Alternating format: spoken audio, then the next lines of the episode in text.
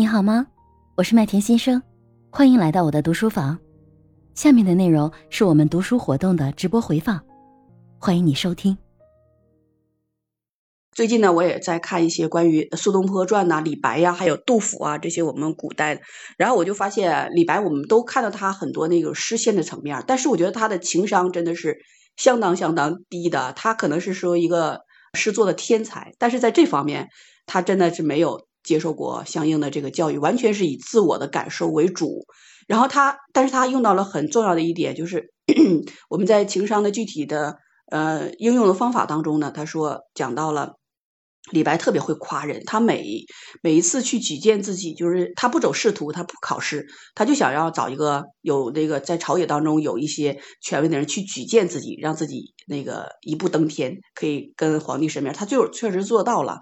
所以天生我材必有用嘛，这一点也很重要。但是他在每一次去找这个官员去举荐自己的时候，都会在开篇的诗文当中大篇幅的去夸赞对方，而，让对方。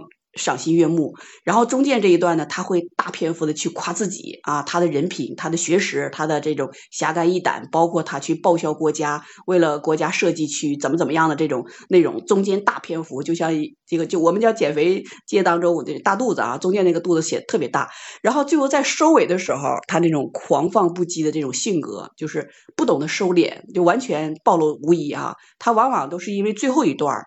呃，历次很多人都很欣赏他，但是历次未被举荐成功，没有得到重用的原因，都是在他最后末尾这一段，就收笔的时候出现了大的问题。他那种狂放啊，那种呃气壮山河的那种状态，让人觉得特别的不舒服。其实我觉得这个同理心的问题，可能就是在我们这个诗人的眼里，他并不。太去注重，后来他也总结了，总结了原因到底在哪儿，然后收敛了很多，所以可能人在不断的认知当中得知道，哎，别人就是包括我们在情商当中说，别人想去知道什么，你在这个过程当中，我我们去呃知道同理心，该去跟别人怎么去交流。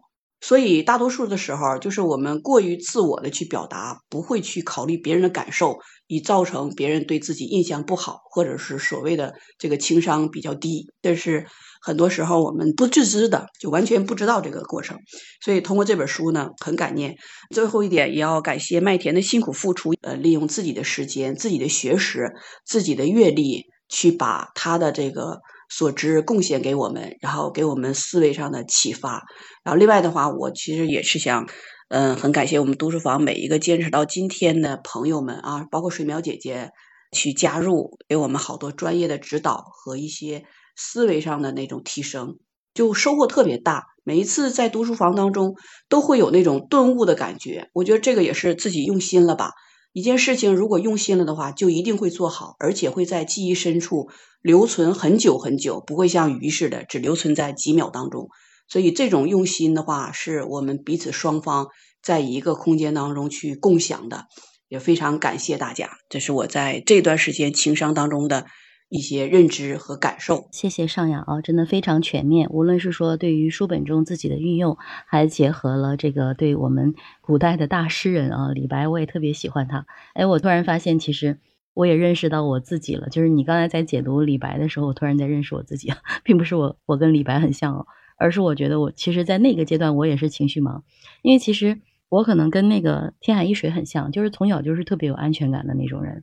所以很多时候是并不能理解别人，呃，为什么他是那么胆小？为什么他会社交恐惧？为什么他不敢在很多人面前去表达自己？那有什么好怕的？你就上来说嘛。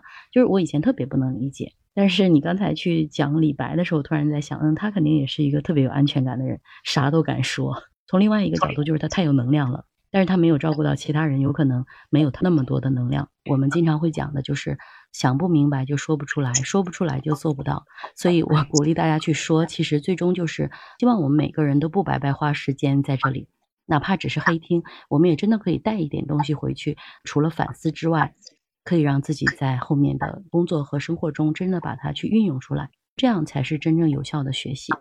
非常谢谢尚雅，我也特别感谢你。真的是从原则到这里一直陪着我，而且就是给我感觉就永远很托底。无论这个房间多少人，我都不担心，一定有一个尚雅陪着我。特别感恩尚雅。我也是想跟朋友们说一句，我我是通过读书房的活动吧，感觉书还是要读，而且要读纸质书。这种读它不是说看，看和读完全是两种感觉，它入心的程度是不一样的。看的时候，我有时候要反复的看两三次啊，这一段好像那个脑子就飞走了，没有，然后我再反过来再看一下。但是读一次的时候，虽然当时可能脑子并没有太印象太深，但在读完这一段的时候，哎。脑子好像就是又复盘了一下那个影像似的。为什么叫读书？读书，我现在深刻的理解了，书一定是要读。而且像我们古人的时候啊，我们倒不是说提倡那种方式，什么四书五经啊这些书，都是要在摇头晃脑当中就朗朗的去读。呃，我就原来觉得那种特别迂腐哈，就是怎么那么形式化呢？为啥一定要读呢？现在我觉得古人的智慧真的是不可小觑哈。这种读书读的过程当中，他才能入脑入心。所以，而且这种参与感很重要。就是上来，包括像那个宝马哥上来了哈，我觉得上来和不上来真不一样。我要在我有时候在下面黑听的时候，我完全没有走心，都不知道这一章节到底读了啥了。完两个小时也过去了，根本就没有任何收获。哎，上来以后就在沙发上待着，就必须得是把精力往这上放。你要要不然一会儿别人主持人提问你啊，不知道你说啥，你说的好尴尬，那那就糟糕了。所以还是得上来坐在沙发上稳稳当当的，然后哪怕不读，它也可以有效果。这是我的感受啊。我记得有一次我们是在 Coffee Time 里吧，然后那个是谁说的来着？我让大家每个人做一次那个一句话的总结，然后有一个嘉宾就私信给我，他说怎么感觉像老师点名提问一样，把我吓得都下去了。他在那一瞬间被惊醒了，而且就刚才麦姐你说到的一个